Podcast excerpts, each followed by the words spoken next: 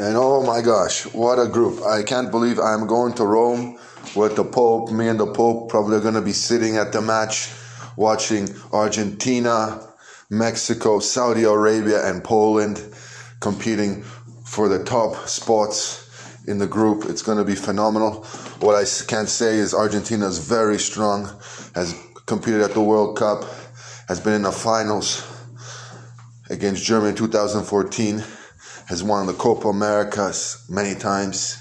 It's going to be phenomenal. Has won the World Cup many times. It's going to be good. It's going to be a good group. The Mexicans are going to be great too. It's going to be a great, great group. We're going to speak some Spanish. I got to start learning my Spanish because we're playing the uh, uh, Spaniards, Spaniards there, Spaniards speaking Argentinians and also the Mexican Spaniards too. It's going to be great. And then uh, we're going to learn a little bit of Arabic because Saudi Arabia is going to be there.